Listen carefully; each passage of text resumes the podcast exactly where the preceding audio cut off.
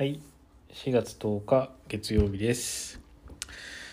はい、もう4月もね、3分の1が終わったということで非常に早いですけども、皆さんいかがお過ごしでしょうか？えっ、とね、僕の方はね、えーまあ特に何か変わったことがあったかというと、そういうわけでもないんですが、まあぼちぼちやっています。なんかね、一昨日ぐらいから、なんかこれ先週も言った気もするんですけど、めちゃめちゃあったかくなって、先週もあったかくなったんだけど、もう今週末でさらにあったかくなったみたいな、えー感じで、まあ先週は朝晩はまあまあ冷えて、で、まああの、そのまあ、例えば会社行く時とか出かける時に、朝晩は一応上着を着てったんだけど、今日はね、もう本当に薄手のペラッペラのシャツ、長袖シャツ1枚で、えーずっと過ごすことができました。もうその薄手のシャツでもちょっと歩いたら若干汗ばむぐらいの陽気でしたね。多分22度とか23度ぐらいあったんじゃないかなと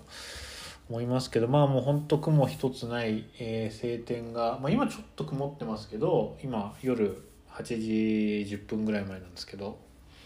若干曇ってきたけど、まあそれでも今日一日ね、本当に晴れて、ようやくいい季節が来たなという感じです。で、えっ、と、一応、花粉症っていうのがなんかあるみたいなんですよね、こっちも。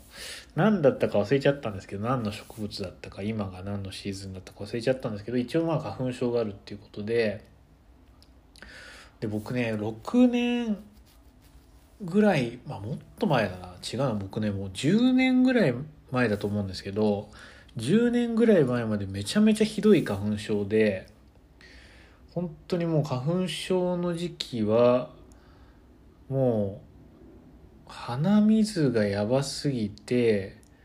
死にそうになるっていう、もう、喉もね、なんかよくわかんない痛いし、あと、若干熱が出るぐらい花粉症がひどかったんですよ、本当に。で、なんかね、まあ、普通に生活してる分には別に鼻かめばいいじゃないですか。ティッシュ持って鼻かめばいいんですけど、一番いつがきつかったかっていうと、あの、大学の時にユニクロでバイトしてたんですけど、なんかその時は本当きつかったですね。あの、ティッシュはもちろん持ってたんですけど、なかなかこう、そのポケットティッシュで対応できない量の鼻水が出てて、えー、うん、すごいきつかったな。で、しかもね、あの、まあ、鼻を噛みまくるので、もう鼻のあたりがすごい、あの、カサカサになって皮をむけるみたいな、まあ、そういう状況になってね、ほんとね、顔を人前にさらすっていうのも、まあまあ恥ずかしいぐらいの感じだったんですけど、まあ、今思ったこれ狂ってるなと思うんですけど、その僕がいた当時のユニクロって、確かね、マスク禁止だったんですよ。今から考えたらもうありえないんですけど、もうこのコロナの、まあ今もうね、アフターコロナになってきて、まあ、マスクも結構外してる人多いんじゃないかと思われますけど、なんかね、確かね、マスクはよっぽど、よっぽど咳がひどい時とかじゃない限り、なんか表情が暗くなるからとか言ってマスク禁止だったんですよね。うん、ね信じられない会社ですよね、よく考えたら。普通にマスク禁止とか言って。うん、あれだったのかな？昔ってそんなマスクに対する印象悪かったんですかね？こう接客業の人で、なんかマスクしてる人がいると、こうお客さん目線で見るとなんか嫌な感じだったのかな？ちょ全然記憶にないんですけど。個人的にはそんなマスクしてるかどうかって、あんま気にしたことないような気がするんだけど、もしかしたらあれだったのかな？なんかこのコロナで完全に、あの僕の価値観も変わっちゃって、実はその当時はマスクなんてありえねえってちょっと思ってたのが、もう定かでないですけど、記憶が。うんまあ、とにかくね、マスクは確か禁止で、なんか確か僕の周りも相当やばい、もうインフルエンザ級に咳してる人とか、あとなんか、歯の治療で顔がパンパンに腫れて多分親知らずとかなんか抜いたとかで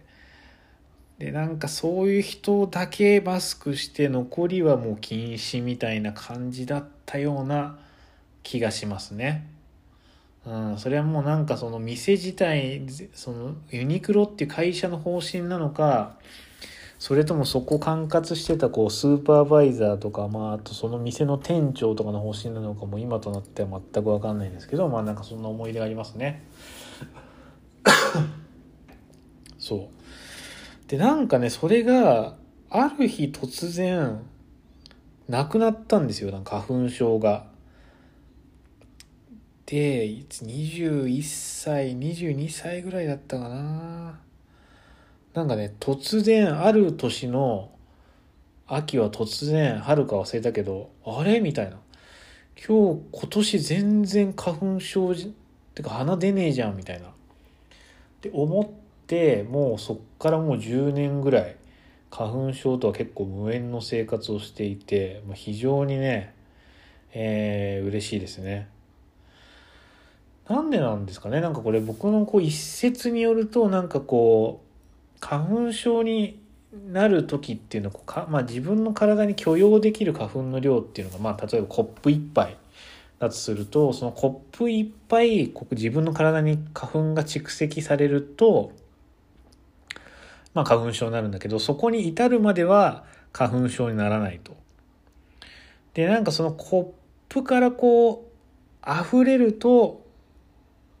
花粉症がなくなるみたいななんかそんなちょっとすごい言っててもよくわかんない意味不明な説明だなと思ったんですけど、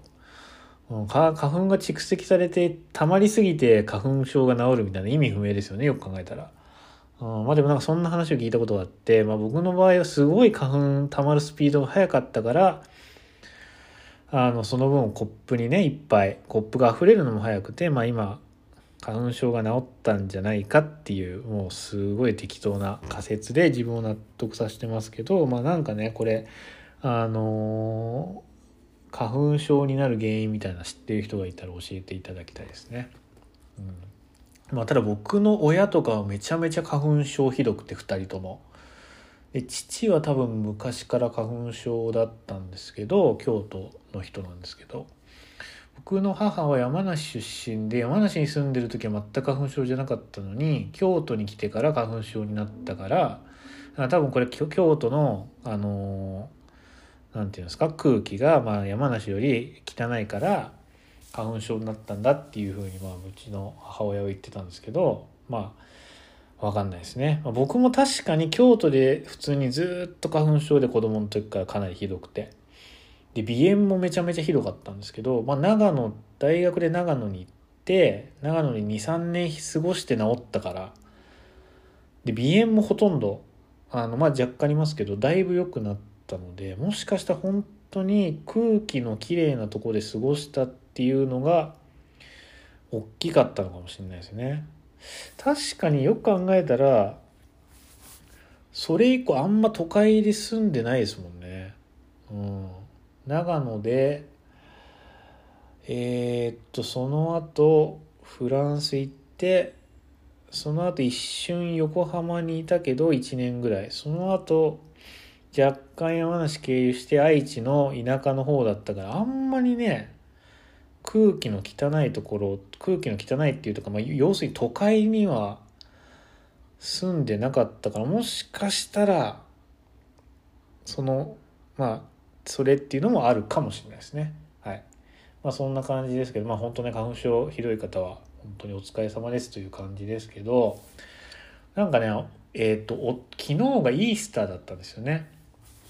で、イースターで、えっ、ー、と、僕イースターっていう名前はまあもちろん知ってたんですけどイースターが具体的に何をこう祝い祝う日なのかとか何を記念する日なのかっていうのを全く知らなくてで先週金曜日かな？あ木曜日か。先週木曜日に朝あのオンライン英会話やってて。で先生に「明日って休みなの?」って聞かれて、まあ、先生アメリカ人なんですけど「ええー、みたいな「休みじゃないよ」みたいな「なんで?」って聞いたらあのなんか金そうイースターの前の金曜日はなんかグッドフライデーって言ってあの、まあ、会社によって休みなんだよねみたいな。と言って「あそうなんだ」みたいな「うちの会社は全然普通にあるわ」とか言って。で会社行ってでなんかグッドフライデーっていうのでなんか他の会社休みって聞いたんだけどそうなの？みたいな聞いたらああみたいな。でまあ人によって、まあ、結構いろんな人種の人がいるから、まあ、アジア系の人もいて、まあ、アジア人なんかいや私の家は普通にブッディズムだからブッティ？ブッディズムだから、まあ、あの仏教だから全然うちは関係ないみたいな。っていう話しててそしたらなんかそのキリスト教の人がなんかそれ忘れてたわとか言って私明日休まなきゃとか言ってあの急になんかその明日教会行かなきゃいけないのにあ忘れてたから明日休むわとか言って急遽休みを取ってましたけどなんかキリスト教と言ってもカトリックかプロテスタントかどっちか忘れちゃいましたけどその人はどっちかで多分私たちはあれだけどもう一個の方はあのそんなに重要視してないみたいな こと確か言ってたような気がするけど本当かちょっとどうか分かんないですけど、うんまあ、とにかく私は休むわとか言って休んでましたね。はいまあ、なんかねもうあのまあ、日本人って大方そうなのかもしれないけど、まあ、本当にこう無宗教、まあ、うちはね本当に無宗教で無宗教というか一応まあ仏教なんですけど浄土真宗かなうちの父親は。うちの家はだから浄土真宗だと思うんですけど、まあ、全然ねなんかあんまりそういう宗教的な行事とかに疎くてまあでもなんか最近思うんですけどもうなんかその別に自分が無宗教とか関係なしに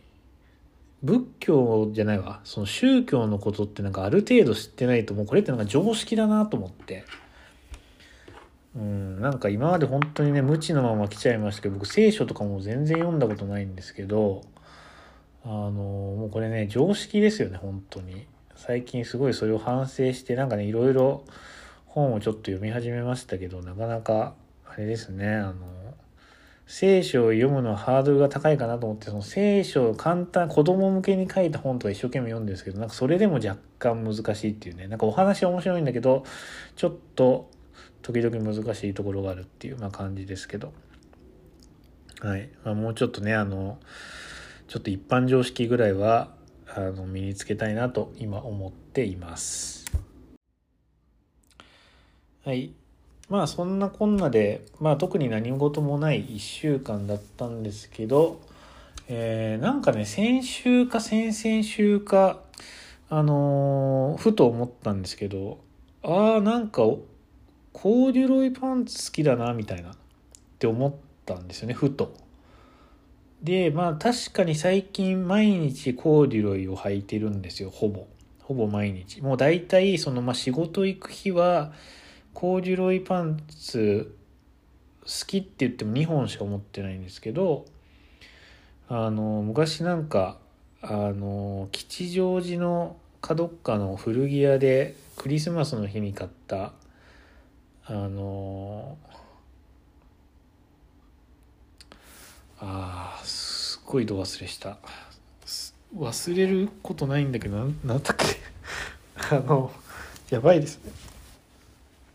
あ J. クルー J. クルーのあのコーデュロイパンツと、えー、年末これなんか先週話したっけ？なんかすごい話した感があるなえーせえーと、年末に、あのー、友達と一緒に買い物した時に買ったアナトミカのコーデュロイと。えー、まあその2本をねすごいヘビーローテーションしててで、えー、それをそれかまああとデニムかな。まあでもほとんどねコーデュロイ履くことが最近はすごい多いですね。うん。なんかデニムよりももうなんかこう表情があるっていうか。うん。でまあ色味もねちょっとあのこうブラックとかあ濃紺のインディゴの色とはまたちょっと違うのでまあなんかあの自分が持ってる服にはすごい合わせやすいなと思って。えー、まあヘビーローテーションしててでまあそれであやっぱコーデュロイパンツ好きだなっていうことに気づいて。でまあいろいろあの先週は探してましたね。でえっ、とまあその年末買ったアナトミカのコーデュロイパンツはまあ新しいっていうのもあってまあ茶色なんですけど濃い茶色みたいな感じで、えー、まあすごい肉厚の生地でで、まあ、新品っていうのもあって、まあ、色目がすごいね綺麗に鮮やかに、えー、出てるんですよね。うん、で意外に、まあ、茶色って、えーまあ、別に意外じゃないのかもしれないけど何にでも合わせやすいっていうのと、まあ、今までこう黒いパンツとか紺色のパンツに合わせた時とは、えーま、違った見え方になるっていうねあの上のトップスは一緒なんだけどパンツをその茶色のコーデュロイに変えただけでまたちょっと新鮮な見え方になるっていうので。でまああのそういうのもいいなと思うし一方この J. クルーの方はもうもともとがま古着だったっていうのもあるんですけど、まあ、結構あのずっとずっとでもないな。なんか最近までねアメリカ来るまであんま履いてなかったんですよね。これずっと忘れてて。でもうこっち来てからなんなら働くようになってからよく吐き出したな。本当にねまだ1年ぐらいここ1年ぐらいですけどここ1年ぐらいよく履いてで毎週洗濯してでなんかすごいテロテロ感が出てきて、まあ、色も合わせてきたんですけど、まあ、逆にそれがいいかなみたいな、うん、感じで、えー、まあその新しくて、えー、綺麗な色味も色味が出るのもいいし、えー、まあちょっと薄手の生地でこうテロッと感が出るっていうのも、まあ、どっちもいいなと思って、うん、まあだから両方面で欲しいんですけどね今。そのしっかりしてあの綺麗な色なんかネイビーとかのねネイビーとかオリーブのすごい綺麗なあの色のコーデュロイも欲しいしもうテロテロしたね、えー、ちょっと汗た感じのやつも欲しいなと思っていろいろ見てたんですけどまあなかなかあのコーデュロイって、まあ、今大体春夏だからあんまりあの春夏ってあんまないですよねコーデュロイ多分どっちかっていうと秋冬だと思うんで。うんあのあんまり見つからなくて結局ねあの有限のジョージっていうモデルのコーデュロイを1本買いました。で僕が買ったのはあの長野県松本市にあるなんかあのアンサンブルっていうセレクトショップがあってなんかそこのねあのブログを見てたらなんか常時普及活動とか言ってあのなんか別注したらしいんですよねそのジョージを。ジョージって別にコーデュロイだけじゃなくてコーデュロイそのいろんな多分記事で毎年出てるんでしょうね、まあ、僕ちょっと遊戯のことあんまり知らないんですけど。なんか見た感じは毎年いろんな記事がでやってると。でももうジョージがとにかくいいからそのアンサンブルっていうセレクトショップさんはなんかそのジョージ普及活動っていう、うん、感じで、まあ、別注したところあの白とピンク色で、まあ、作ってもらったと。まあなんかその小山さんっていうそのデザイナー曰く、いや、ネイビーとかね、オリーブはどこにでもあると。だから今回は白とピンクがいいんじゃないのっていうことで、まあその2色にしたらしいですけど、確かになんかいいですね、ピンクと白。うん。危うく僕ちょっとね、どっちにするかも。どっちもね僕のサイズ残ってたんですよね。サイズ2が。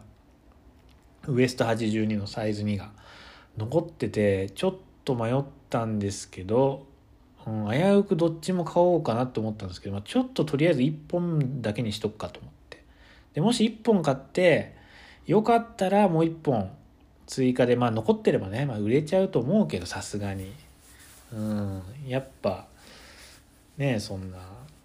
別注のね常時普及活動の別注品は売れちゃうと思うからもう買えることはないと思うけどまあ一応僕はピンクを買いましたね。ピンクの常時を買いまして。でえっ、ー、と今月末もう2週間ちょっとかな。もう20日2週間まあでも20日後ぐらい。本当に月末にあの妻の両親があの遊びに来るのでもうそこにそこで持ってきてもらうように妻のね実家に発送しましたけども。まあだから今度今月末にはジョージのまあジョージか。ジョージのピンクと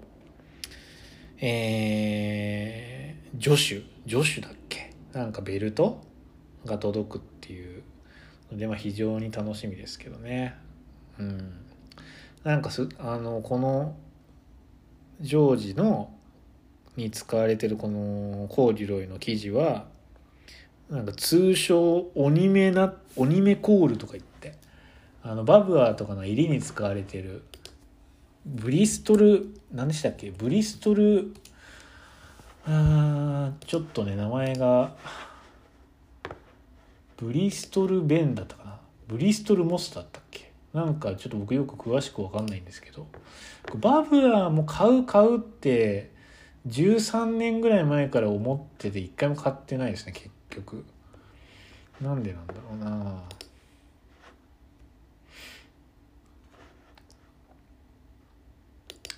今ちょっとチェックしますね。ブリストルなんとかだったと思うんだけどな。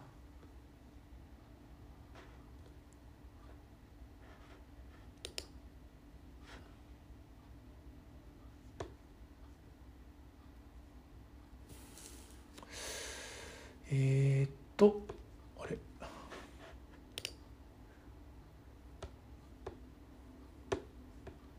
うんあブリスベンモス。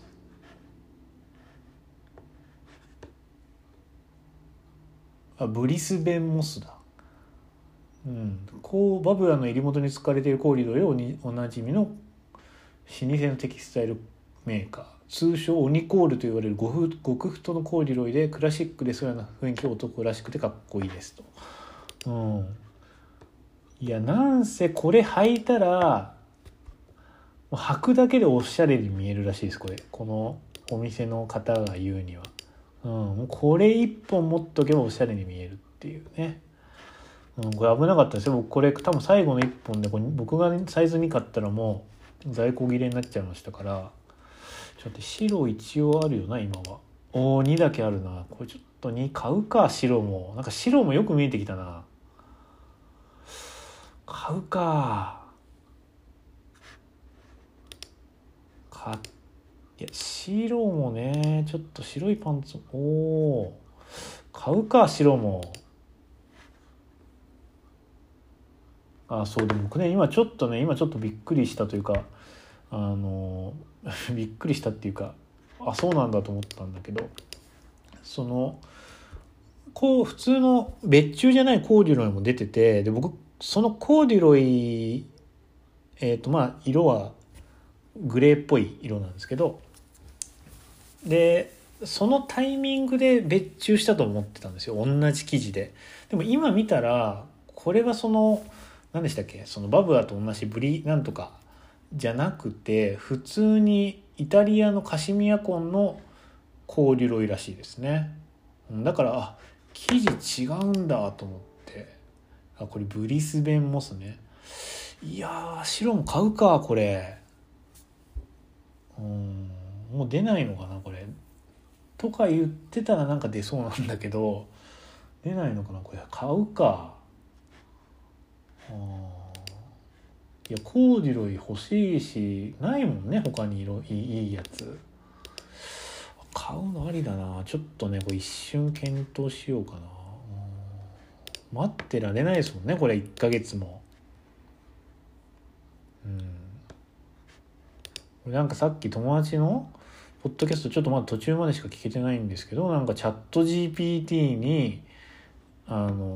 春の装いを聞いたらやっぱ軽い白とかのねエクリュの色を取り入れなさいと。やっぱチャット GPT も言ってたからちょっと取り入れた方がいいかなこれ白鬼コールの白やばい。うんちょっとこれ多分買いますね僕は。はい。うんいいですね有限も。実物見たことほとんどないんですけど、うん、まあでもね今年も新しいジョージがね出てますね。ツープリーツドレスしてて、うん、軽そうな軽めのコットンと、うん、争奪戦が予想されますが早めの決断お願いしますって言ってまあ割と在庫はまだ 残ってますけどね。うん、まあ、こんな感じで白もねもうちょっと残ってくれればいいんですけど。はい。まあそんな感じで今週買ったのはそれぐらいですね。でまああとそうそれでまあやっぱコーディロイいいなと思ってえー、まあこのコーディロイのそのジョージのグレーの普通の別注じゃないやつも買えばよかったなっていうのとそれとセットアップのジャケットスティーブっていうのかな多分。そのスティーブのコーディロイのジャケットも買っとけばよかったなと思って今もう見たらないからね。うん。でなんかネットで他でも調べたけど結局なんか有限のアーカイブストアみたいなそのオフィシャルなアーカイブストアみたいなとこに一応サイズ3はあるんですけど多分3はね僕の場合大きすぎると思うからちょっと3は買えないなと思って。であと他の店調べたけど全くなくて。なんかね有限僕が今海外にいるせいなのか分かんないですけど有限って調べるとなんかめっちゃ怪しいサイトに飛ばされるんですよねなんか。若干あの Google で調べた時にあの検索結果のとこにはそれっぽい文言が書いてあるんですよ。あのタイトル文っていうか有限スティーブみたいなコーディロイなんとかかんとかみたいな。書いてあるからそこをクリックするんですけどそこ行ったらなんかねエステサイトとかわけのわからないサイトになんかなぜかね飛ぶんですよね。なんかこれ気持ち悪いなと思って。うん何が原因なのかちょっとわかんないんですけど。はい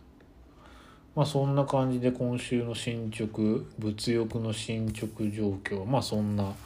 ところですね。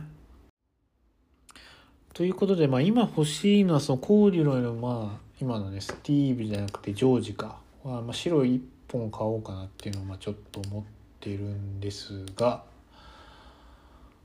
えー、それ以外にね最近結構ビズビムが年末ぐらいからちょっとずっと気になってたんですけど原宿のあのビズビム行った時はもう全然物がなくて。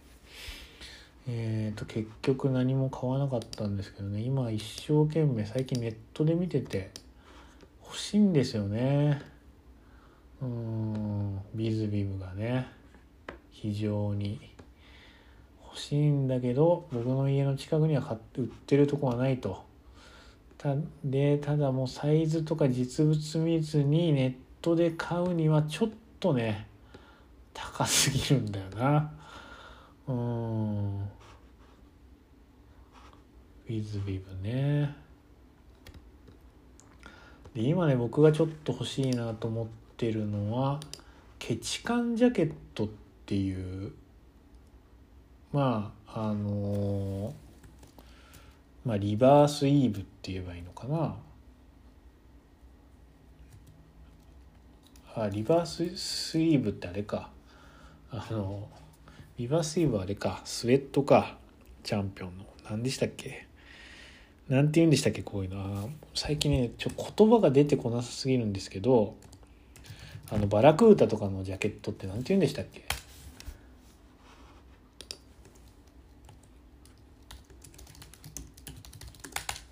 何ジャケットってあスイングトップだ。そうだスイングトップああ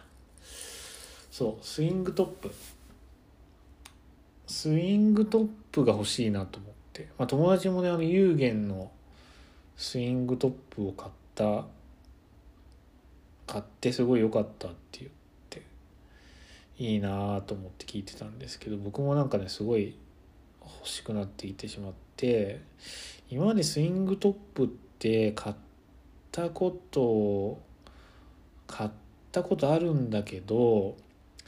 僕ねどこのやつ買ったんだっけな昔。もうねなんか本当にそんなにねなんか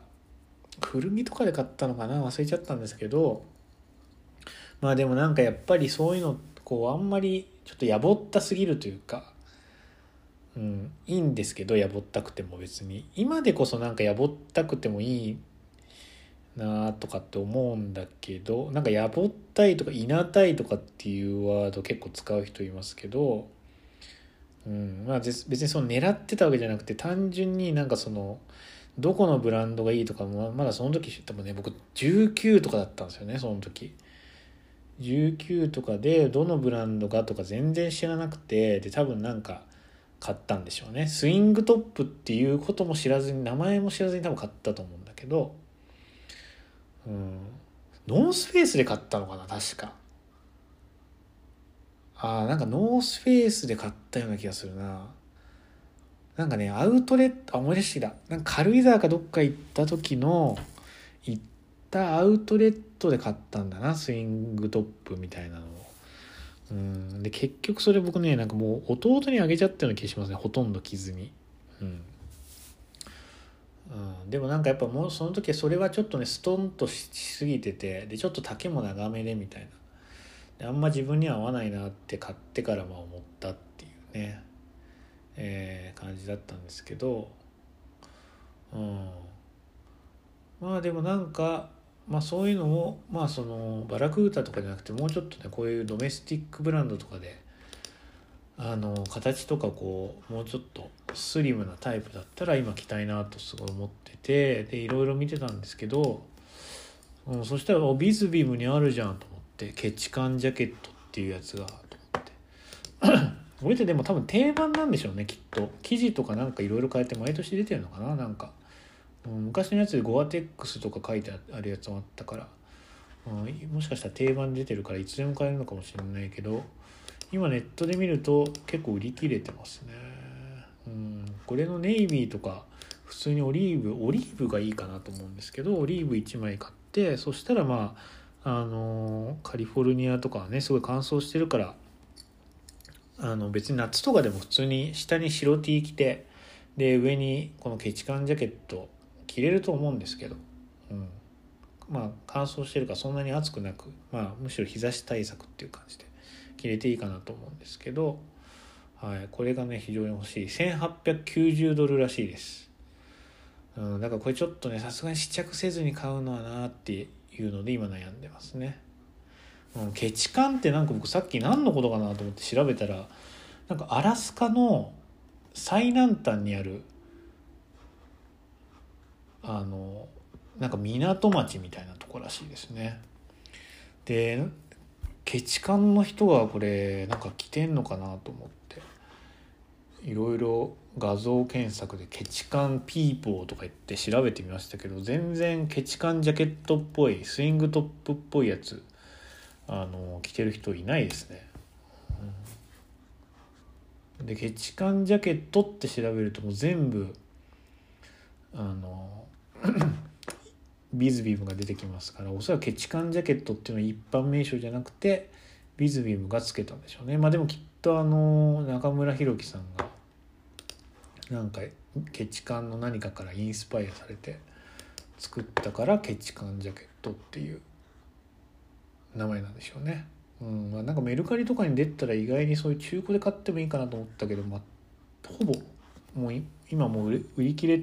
ていうか全然出品自体されてないから、うん、まあ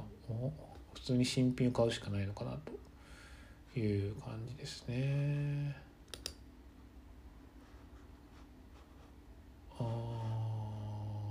eBay で出てると思ったらこれは本当にケチカンって胸に書いてあるケチカンのお土産でしたねケチカンジャケットっていう。はい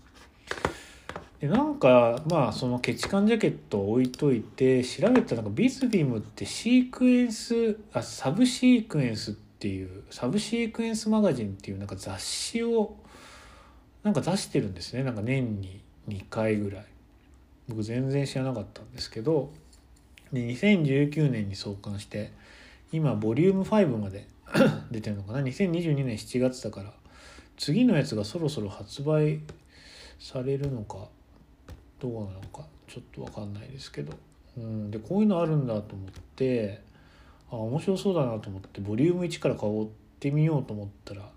ボリューム1はねなんか創刊号だけもう公式サイトにはなくて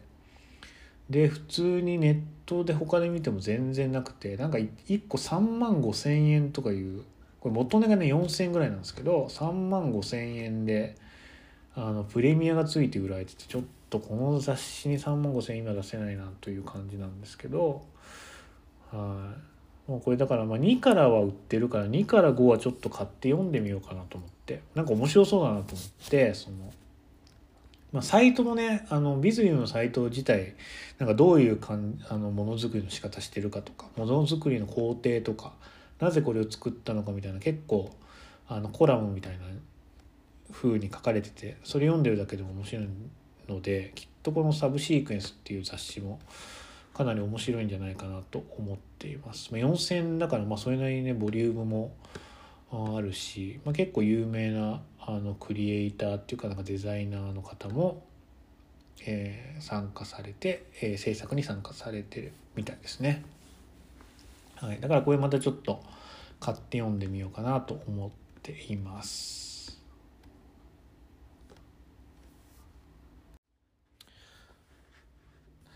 最近というか先週の金曜日になんか急にふと思い立って、えーと、クレジットカードを作りました。でなんかねクレジットカードを作ろう作ろうみたいな話がまあうちで出てて、まあ、今も普通に持ってるんですけどまあ結構アメリカのクレジットカードってその初回特典がすごくてその入会ボーナスみたいなのが。でえっ、ー、とまあその分あの年会費もかかるんですけど100ドルとか200ドルとか。あの高いやつだったら多分700ドルとか。あの、まあ、年会費かかるんだけど、まあ、その分その入会特典が良かったり入会ボーナスポイントがすごかったり、えー、まあ普通に年間でね貯まるポイントがすごかったりっていう、まあ、そういうベネフィットがあってでえー、っと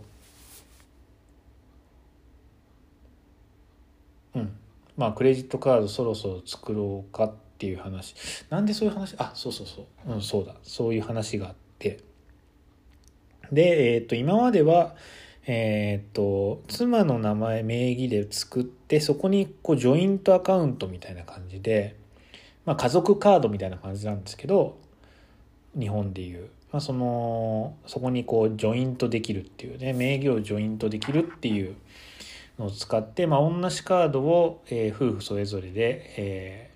ー、所有してきたんですけど、まあ、僕もあの働き始めたんで去年から、まあ、普通に自分の名義のやつを、まあ、作ってもいいかなと。まあ、でそうすることで、まあ、夫婦がまあ別のカードを持つことでそれぞれこうあの得点が得られるっていうね、まあ、年会費もその分それぞれ払わなきゃいけないんですけど、まあ、その分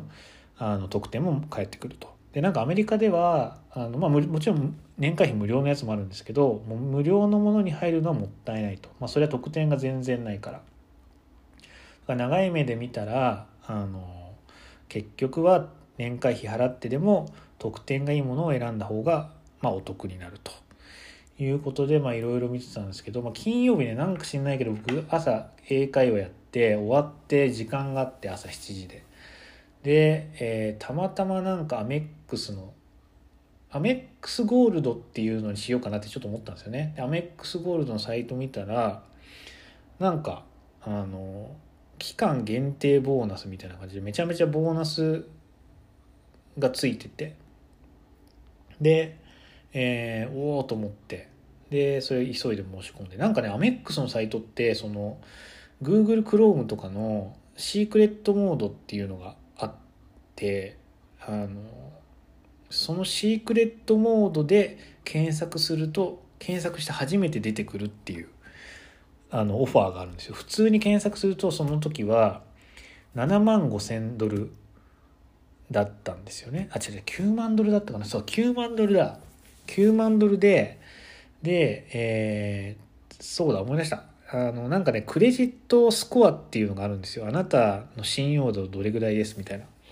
でそのクレジットスコアが良くないとあの車のローンとかもあのできないしクレジットカードも作れないみたいなそのスコアのあの上げあの上げ下げによって、まあ、その作れるクレジットカードが変わるとかがあってで、えー、と僕のとこにねクレジットスコアが上がったっていう連絡が来たんですよその朝に。でなんでかっていうとそのえーと、クレジットカードを長く持ってるとポイントが上がっていくんですよねだから最初アメリカに来たばっかりでクレジットカード作った時っていうのはもう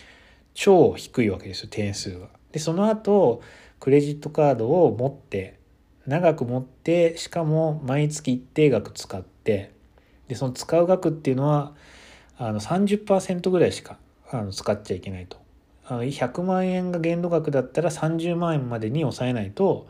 使いすぎってことでポイントが下がるんですよね。100万円使えるからって言って80万とか90万使っちゃうとあなた使いすぎでしょって言ってあのポイントが下がると。だから、えーまあ、30%に抑えながら、まあ、かつコンスタントにちゃんと使うと。使わないっていうのはダメだからっていうね。使うことで信使ってお金を払うことで信用を築くみたいな、まあ、それをやった結果まあまあ今はまあ、あのそれなりにいい点数になったっていう連絡が来たんで相談申し込んだんですね。はい、で、えー、本当だったらそう9万ドルのオファーっていうのが来て9万 ,9 万ポイントか。9万ポイントアメックスのポイントが9万ポイントですよみたいな。今ならみたいなオファーが来ておおと思って。で一応ちょっとネットで日本語で調べてみたらなんか、えー、その9万もねめっちゃすごいんですよ。そもそも普段多分ね5万か6万しかなくてで7万5千の時でもめちゃめちゃすごいんだけどその時は9万ポイントみたいな。でさらに調べたらそうシークレットモードで入るともっと上がるかもしれないみたいな。って書いてあって僕も試しにそんなことあんのかなと思ってシークレットモードでやったらその9万ポイント以外に200ドルキャッシュバックみたいな。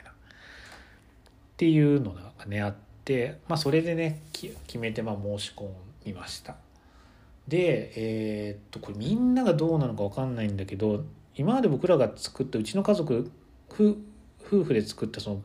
カードってえー、っと例えばクレジットカード申し込みって押すともうその場でね出るんですよ結果が。アプルーブか、まあ、あの拒否されるかっていう。で、えーと、日本のカードって結構あの送信して審査結果をお待ちくださいみたいな感じでちょっと僕最近も作ってないか忘れちゃいましたけどでもな、まあ、少なくとも23日は待ったような気がするんですよね結果が。出るのに。審査結果が出るのに。でもえっ、ー、とねアメリカは今まで僕らが2枚作った3枚あでもトライはね3回か4回したのかな。でね2回ぐらい落とされてまだクレジットスコアが足りなくて。でその後やっと、えー、今使ってる2枚のカードの、えーと、クレジットカード作れたんですけど、まあ、その時は本当にすぐ審査が、えー、降りてっていう感じで作れたんですけど。でも今回はまず申し込んだらやっぱ審査しますみたいなのが来てで朝ご飯朝ごはん食べる前に出して結局午前中お昼ぐらいにあの審査合格しましたみたいな連絡が来て。で、えー、審査合格しましたけどカード作りますか？みたいな。でカードを作っちゃうと今度またクレジットスコアが下がっちゃうんですよね。だから今のところはクレジットスコアに影響されてないけどこれカード作るっていうあの選択をするともしかしたらあのスコア下がるかもしれませんよみたいな注意書きが出てて。でまあそれ作りますって言って作って。そしたらねもうそれ金曜日のまあ2時とか3時だったんですけどお昼の。もうすぐにあのカード発送しましたっていう連絡が来て今日の朝今日月曜日なんですけど月曜日の朝も7時半8時ぐらいにもうあのポストに届きましたので取りに来てくださいみたいな連絡が来ておおと思って、えー、取りに行ったんですけど、はい、なんか非常に早いですね。他のクレジットカードはカード会社そんなに早くなかったんですけど普通に10日後ぐらいにまああの承認はめっちゃ早かったけどクレジットカード届くのは結構先で待った記憶があるんですけど今後アメックスはねマジでめちゃめちゃ早かったですね。でその最初のボーナスを得るためにはお金をねまず使わないといけないんですよ。4000ドル。3ヶ月6ヶ月かな？6ヶ月で4000ドルか、まあ、だからもう全然余裕だと思うんですけど、まあ、お金を使わなきゃいけないと。いうことで、えー、また物が買えるっていうね。でカード作って今すごい嬉しいなと思ってるのがあの妻に何も言わずに買えるっていうね 今まで妻のあのカード使うともう1ドルだろうが1000ドルだろうが金額にかかわらず全部妻のメールに使用履歴っていうのがピロンってメールされるんですよ。別にあの怒られないけど僕も今働いて自分のお給料でお給料で賄える範囲の買い物しても別に怒られないんですけどちょっとなんかあるじゃないですかそういう「お前ばっか買いやがって」みたいな。そんなことないんですけど、うん、でもなんかまた買っちゃってみたいな、うん、のがあるし、まあ、僕もちょっとね若干引け目をやっぱ買いすぎると感じちゃうのでだから、まあ、ある意味今までその日本の通販サイトだったら日本のカードで買えるからそうするとすごい気兼ねなく今まで買い物できてたんですけど、これからはアメリカでも気兼ねなく買い物ができるっていうので、まあ、非常にあの気が楽になりましたね。はい。なのでまあまたねちょっといろいろと、まあ、今月末旅行に行くので、まあ、その旅行に備えて何か買いたいなと思ってます。結局ねベストも買えてないしなんかいい感じのトップスも買えてないのでね。えー、なんか欲しいなと思ってます。まあ、ビズビームのジャケットは多分買えないんですけど、買えないんだけど、まあ、なんか他のね、今ね、他に欲しいものっていうと、ボーダー T が欲しいんですよね。あのー、太いピッチでも細いピッチでもいいというか、まあど、まあ、細い方がいいかな。どっちかっていうと。細いピッチか、まあ、ミドル幅のピッチかあんま太いのはいらないかな今って感じですね。はい。あの細いピッチのボーダーが欲しいです。うん意外にないんですよねボーダーって。メリノウールのボーダーもめっちゃ昔探したんですけど3年ぐらい前に。全然なくて結局アイスブレーカーとかで出てたんですけどなんか自分の欲しいボーダーとは違って結局買わずにますね。うん、まあメリノウールとかあのコットンとか何でもいいんですけど、まあ、いいボーダーティーっていうのをちょっと探していきたいですね。九分丈ぐらいのがあればいいかなと思うんですけど、まあ、半袖はまあ五分か九分かな五分か普通のロンティーが欲しいですね。はいまあ、妻はねなんか小森のメリノウールのあの T シャツまああのメンズサイズだからまあ妻が着ると結構ロン T まではいかないけどかなり6分丈ぐらいのビッグ T みたいな感じでなんかそれ愛用しててそれ僕もいいなと思って見てるんですけど僕もなんかそういう感じのシンプルなボーダー T 欲しいですね。と思いながら、まあ、ネットサーフィンを今しております。はい。えー、ここまでね45分ぐらい喋ったんですけどもうこの先ね15分喋るネタがないなと思って困ったのでもとりあえず今日は今からご飯食べますからその時にアドリブで何か喋ってみようかなということで、えー、録音をまたスタートさせています、えー、今ね時刻は9時15分ということで、えまあ、やや遅めの晩ご飯です。まあいつもね大体最近はね妻が一応9時までにもう仕事が終わってようが終わってなかろうがもう帰るっていう。なんかねあのオフィスがあるところがまあ家の近くなんですよ。妻の働いてる会社は。家の近くなんだけどあんまりね人通りがないんですよね。なんかそのオフィスがいっぱい入ってるこうオフィス群みたいな。えー、まあ、ビルとかじゃなくて結構低層の、ね、建物がいっぱい並んでてこういろんなとあのその中にオフィスがいっぱい入っててっていう中の一角に妻の会社はあるんだけど、まあ、昼間はねすごい環境がいいとこなんだけど夜はねやっぱちょっとまあ日本もどこでもそうだと思いますけどよっぽどあの都心じゃない限り、あのちょっとね嫌な感じになるんですよ。雰囲気がね。あんまり明るい街灯もなくて人通りもなくてみたいな。うん。っていう感じのところで働いててでなんか一回ね11時ぐらいまで残ってた時になんか建物その時はね誰か他の会社のあの同僚の人と一緒にあの残ってたらしいんですけどその時になんか外をうろうろしてる怪しい男の人がなんかいてで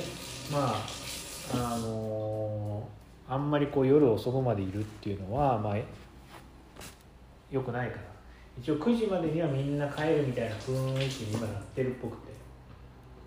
まあ結構あのそれ以降になることもありますけど、まあ、だから最近はね大体まあなんとか9時9時間ぐらいには帰ってくるっていう感じで。で、まあ、僕もそれまでにご飯を作っといてでまあ9時半とかね10時ぐらいに一緒にご飯を食べて寝るっていうえ、感じの生活をしてるんですけど今日はね妻があの会社あのお客さんと会食っていうことで、えー、まだ帰ってきてないので、えー、僕もポッドキャスト収録したりネットサーフィンしてたらもうこんな時間になっちゃったんですけど今からまあ遅めのご飯を食べたいと思います、え今日はね、えーと、鍋を食べます、まあ、最近毎日先々週ぐらいにめっちゃ久しぶりにポン酢を買ってというかアメリカに来て初めてポン酢買ってで僕昔からポン酢っていうか水炊きが大好きなんですよね子供の時から。で、まあ、多分九州水炊きって九州ですよねきっと。でそう本場のやつって多分出汁が入ってると思うんですけど僕の,、まあその大学生活始まってからまあ水炊きよく食べるようになったんですけどもうあそれはもうただの水っていうね本当に。ただ、えーと、お湯を沸かしてそこにうどんと豆腐もう野菜も入れずに、まあ、たまにもやし入れたか。もやしだけ。一切調理しなくていいっていう、えー、まあ、そういうスタイルの水炊きを作って、えー、もうそれにポン酢だけねかけて食べるっていう。もうそういうシンプルな水炊きをずっと食べて、え、生活してたんですけどまあそれがいつ途切れたかっていうとフランス留学して、えー、もうポン酢とかうどんとか豆腐がもう手軽に手に入らなくなって。でそこで一気に今度パスタにね変わったんですよね主食が。もうペペロンチーノが一番安いからもう毎日ペペロンチーノばっかり食べてましたけどペペロンチーノかクロワッサンあパンオショコラか。うんばっかり食べてましたねフランスに行った時は。でなんかそこから割と料理するのが面白いなと思って、えー、日本帰ってからもなんかいろいろね、えー、と作るようになってちょっと鍋からしばらく遠ざかってたんですけどこの前そのアジア系のスーパーでポン酢ポン酢もね6ドルぐらいするから割と高いんですよねもう。1000円近いっていうね。そんなしないか。今のレートだともう750円ぐらいか。6うん800円ぐらいかな。800円ぐらい。でまあ割と高いんですけどまあでもポン酢久しぶりに普通に昆布だけあの水に入れて出し取って。であの豆腐とねうどんとあと普通に野菜えー、ニラとかね入れて食べるとめっちゃうまくて。でもそれからかれこれもう23週間ずっと水炊きばっかり食べてるんですけどなかなかね飽きが来ないですね。もうポン酢1本目も使い切って一昨日新しいポン酢買いましたけど、はい、今日も懲りずに水炊きを食べます。なんかね最近僕ちょっとね思うんですけど、まあ、食生活一切関係ないですよあの思うんですけどなんか自分がしたいファッションと実際に似合うファッションがなんか乖離してきてるような気がするんですよ最近。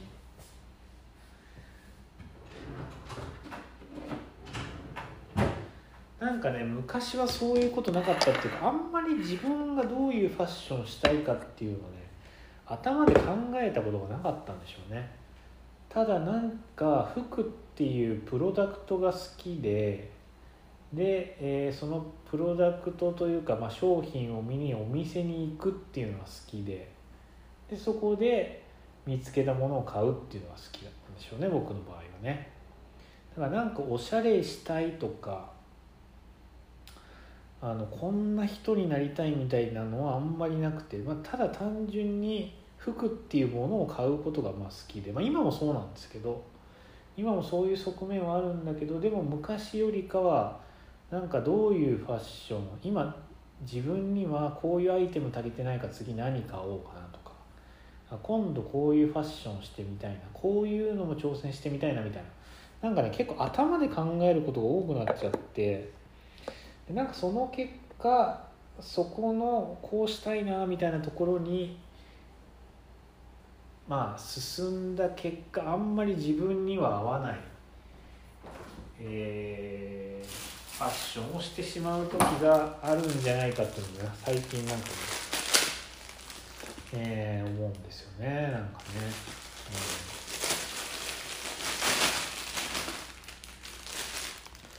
はい、もやしをね今洗いますけどもやしはね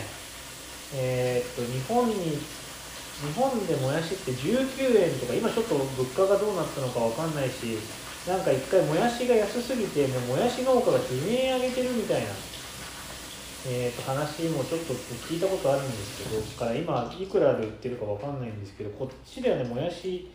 1.2ドルぐらいしますね。1.2ドルぐらい。あのしててでえっ、ー、とねしめじがありますよね。あのきのこブナしめじもよく買うんですよ。僕あのそばとかうどんあのうどんとか、まあ、普通にそれこそ鍋とかにもよく入れるからあのよく買うんですけどなぜかブナしめじは0.9ドルっていう破格の値段であのなんか日本だと全然ブナしめじの方が5倍ぐらいもやしより高いイメージあるんですけどなぜかアメリカではブナしめじの方が安いっていうね。うん。まあもう日本のもやしもよくわかんないけどちょっと19ドルはやりすぎですよね本当。なんかもやし別に50円とか60円でも買うような気するんだけどどうなんだろうな。まあでも大学生とかはねきついか。僕も大学の時声優でうどん19円豆腐25円もやし19円とかでそれを大量に買って毎日もう炭ほぼ炭水化物だけっていう感じの食事してたと思うけどもやっぱなんかそういうのがないとなかなかきついですよね。大学生ってなんか米炊くのも面倒くさがるじゃないですか。お釜あるくせに。なんか僕の僕もねよくやっちゃってってたような記憶があるんだけどなんかお米炊いたんだけどなんかしばらく忘れててそのちょっと食べて半分残ってるんだけど忘れててお釜の中でご飯がかびるみたいなのとかなんかあったりしてなんか大学生って本当あれですねなんかあのー、いい加減ですね大学生っていう気も、まあ、人によると思うんだけど。そう。でまあなんかそういう乖離してるなと思って。でなんか僕最近ひげを生やしてるっていうか、まあ、剃ってないだけなんですけどまあ、あのひげを剃ると、まあ、友達がね今脱毛してるひげ脱毛してるっていう人が何人かいて結構いるな。なんかそそれなりになんかひげ脱毛してる人いるんですけど。でなんかひげ脱毛するとあのー、まあ生えづらくなるから剃る頻度が低くなるとか。まあ結局僕ねひげがあってもなくてもどっちでもいいんですけどあんまりそこにこだわりがないんですけど何が嫌かってひげを剃ると肌が傷つくっていうね。それがなんかすごい、うん、僕あんまカミソリ負けとかしてる感じなかったんですけどなんかねやっぱニキビみたいなのがひげが生えるところに結構できたりしてでまあそれの原因がひげが生えてるからなのかひげを剃ってるからなのかちょっといまだにわからないんですよ。ひげ剃ってる時もニキビできてたし今ひげ生えててもちょっとね最近なぜかできてないんですけどちょっと前まで結構ひげ生えてても普通にニキビできたりしてでまあ、うんまあ、ただそのひげを剃らなくていいからそのニキビにも触らなくていいっていうのでもうひげ生やしっぱなしにしてるんですけど。うん。そうなんですよね。でなんかそのひげを生や生やしてるとちょっとまああの外国の方だとねすごいひげが似合うからあれですけどなんか日本人ってどうしてもなんかひげあんまり生えてる人いないからこう僕もみあげからつながってひげが生えてるんですけど今。なんかちょっと若干あの怪しい感じに日本人として見るとちょっと怪しい感じになるんだけど僕なんか多分ファッションは今あんまり怪しい感じのファッションじゃなくてもっと綺麗でかっこいいファッションをなんかしたいってちょっと思っちゃってるんですよね。なんか気持ちの中では、そういうファッションを見るとかっこいいなって思っちゃってると。昔はなんかこうスカジャンになんかダボダボのチノパン履いてそこにあのなんていうのバンズのスリッポンとかあとはローファーみたいな。はいまああとビルケンのボストンとか履いてみたいな。そういうちょっとなんかだらしない感じのファッションが好きだったんですけど最近はあんまりそういうの好きじゃなくて。まああのすごい決めたいわけじゃないんですけどもうちょっときれいめがいいかなみたいな、うん、のとかなんかそういうのをねなんか思っちゃったりしてるんですけどそういうファッションってね似合わないんですよね今の自分に、うん、そこがねちょっと悩みどころというか別に悩んでないんですけどうん、まあでもなんかちょっと精神衛生上はなんかそのしたいファッションをするっていうのもいいんだけどやっぱしたいファッションとなんか自分に似合うファッションっていうのをうまくこう近づけていかないといった方がいいんじゃないかなっていうね。のを思ってます。だからあのまあ似合うからって言って自分が今全然気分じゃないやつをあの着るっていうのもまたそれはそれで居心地が悪いのでどうやったら自分が着たいファッションっていうのを自分の気に入るあ自分に似合う形にこう落とし込んでいくかっていうのが今なんとなくの課題ですね。うんまあ、でなんか僕個人的には結構ねやっぱね体が細いんだけど顔がね結構あの顔が結構でかくて頭が大きくてで塩顔だったらよかったんですけど僕塩顔じゃないんですよね。塩顔にずっと憧れて生きてきたんですけどもう全然塩顔じゃないなんかソース顔なのか醤油顔なのかちょっとよくわかんないですけど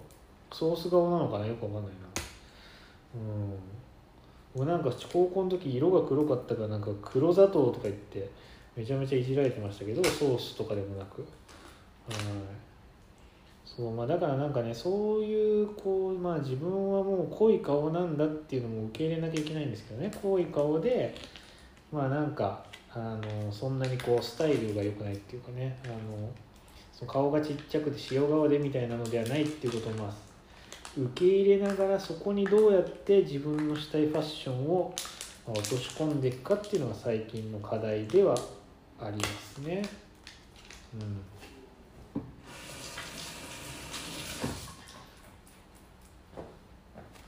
はいまあということでなんとか15分喋ったっていうことで、えー、そろそろさよならの時間にしたいと思います。また次回のポッドキャストでお会いしましょう。さよなら。